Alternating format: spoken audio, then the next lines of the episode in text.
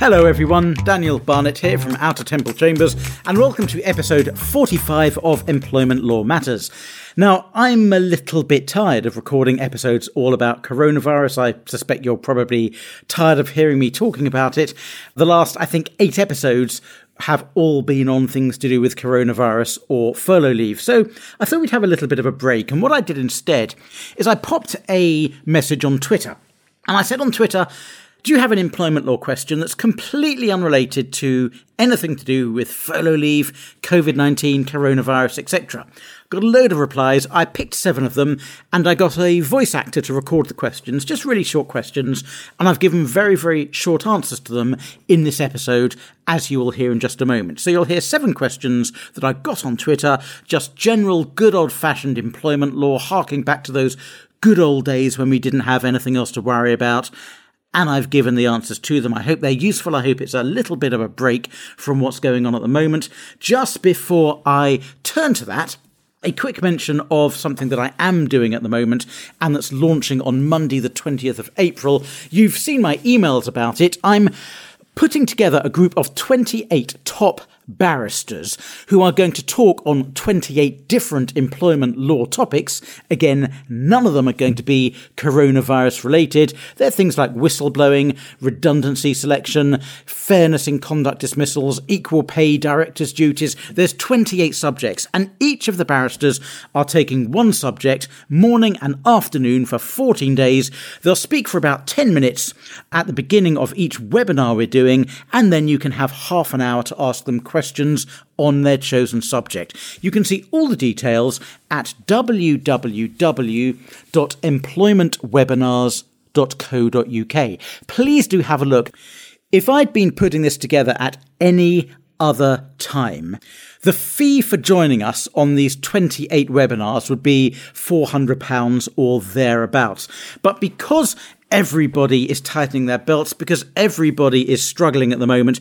I wanted to do something really special. So, what I've done is I am doing it to raise money for the Free Representation Unit, a charity that helps law students build up their advocacy experience while representing some of the poorest and most vulnerable people in society.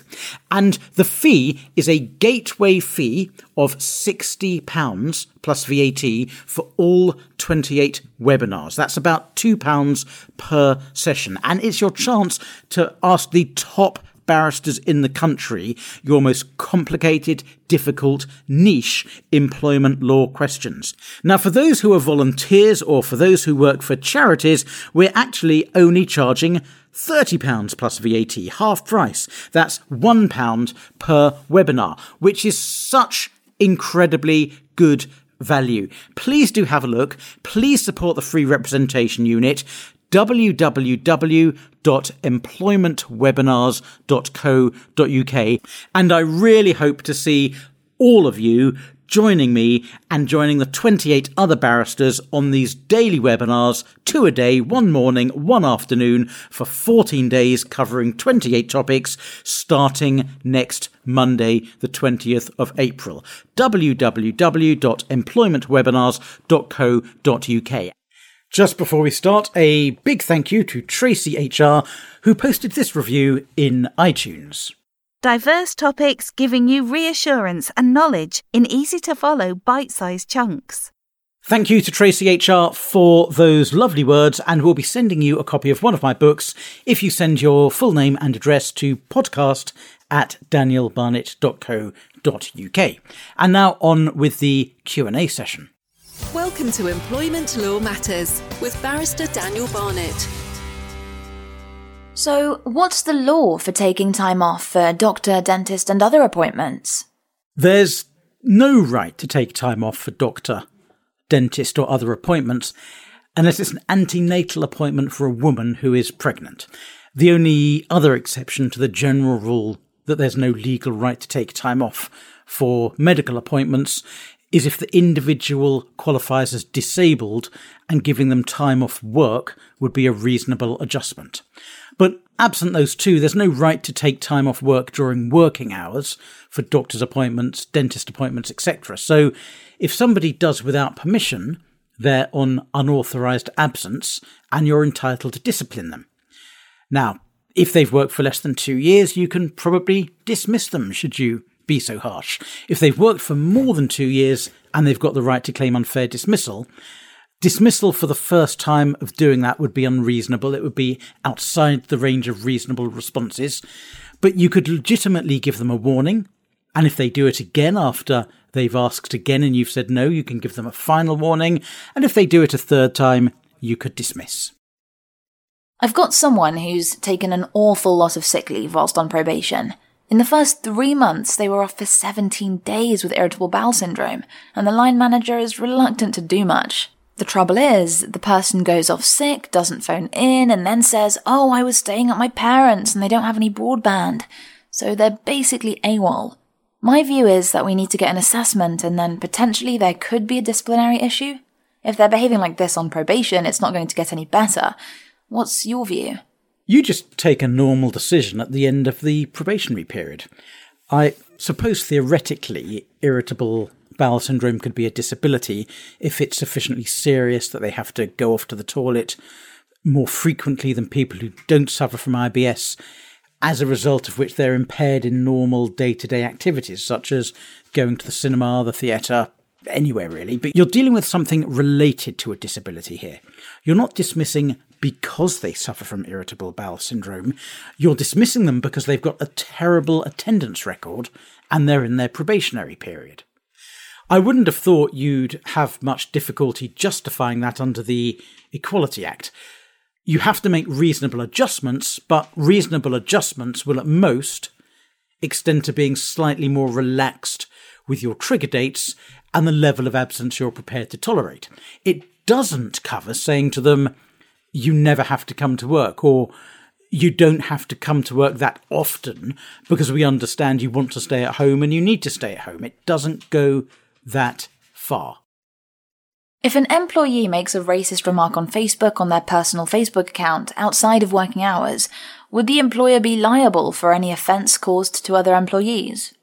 Probably not if it's on a personal account out of working hours from home unless it's some way associated with work, in which case there might be vicarious liability. So, if it was, for example, from home on a Facebook account, organising a work party, then the employer might be liable for that. But short of that, no. But of course, the fact they're making racist remarks on their personal Facebook account is important and serious nevertheless. If their Facebook account identifies them as an employee of your company, screenshot that comment before it gets taken off. And you might want to think about disciplinary proceedings because they're potentially bringing your company into disrepute. A client is transferring eight employees to a new company.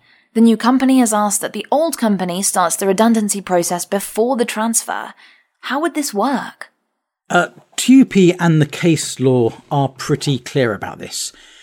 If somebody is redundant, that is, of course, if, if a role is redundant, that is, of course, a potentially fair reason for the dismissal because it's an economic, technical, or organisational reason entailing changes in the workforce, which is an exception to the normal rule that a TUPE related dismissal is automatically unfair. If the consultation starts before the day of the TUPE transfer, but the dismissal occurs after the day of the TUPE transfer, it's going to be exactly the same. It's potentially fair, but you've got to tick all of the boxes. If, of course, both consultation and the dismissal occur before the date of the TUPE transfer, then the transferee, the receiving employer, is going to be liable anyway under old European case called Litster and Dryforth Docks, which says that where somebody's dismissed because of an impending transfer in advance of the transfer, the transferee is still liable, and also because that's what TUPE 2006 says. TUPE 2006 amended TUPE uh, 1981, which hadn't said that. So, bottom line, you've still got to justify the economic, technical, or organisational reason entailing changes in the workforce, and you've still got to show that the dismissal is fair because a reasonable procedure has been followed, whether it's the old employer or the new employer who's done the consultation and the dismissal. Following Talon Engineering and Smith, can you give any guidance as to how long we should delay a disciplinary hearing if a trade union representative is unavailable? I can tell you exactly how much extra time should be allowed. A reasonable amount. Boom.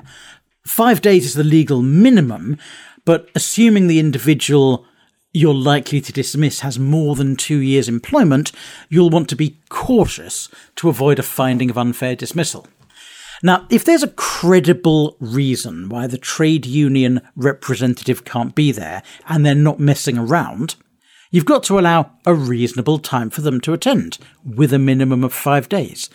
If we're talking a week or 10 days delay, it's going to be unreasonable not to allow that. If it's two weeks, it's greyer. If you're getting beyond three weeks, it's generally going to be reasonable to refuse. Large unions, remember, should have the capacity to send an alternative representative to avoid causing an undue delay, although they might be reluctant to do so. Can you compel someone as a witness in an employment tribunal? Yes. Anyone can apply to a tribunal for a witness order. In America, they're called subpoenas, but a witness order compelling an individual based, if you're in an English or Welsh tribunal based in England and Wales, if you're in a Scottish tribunal based in Scotland, to attend. All the party needs to do is write to the tribunal. Now, this is one of those rare occasions where the other side isn't and shouldn't get copied in.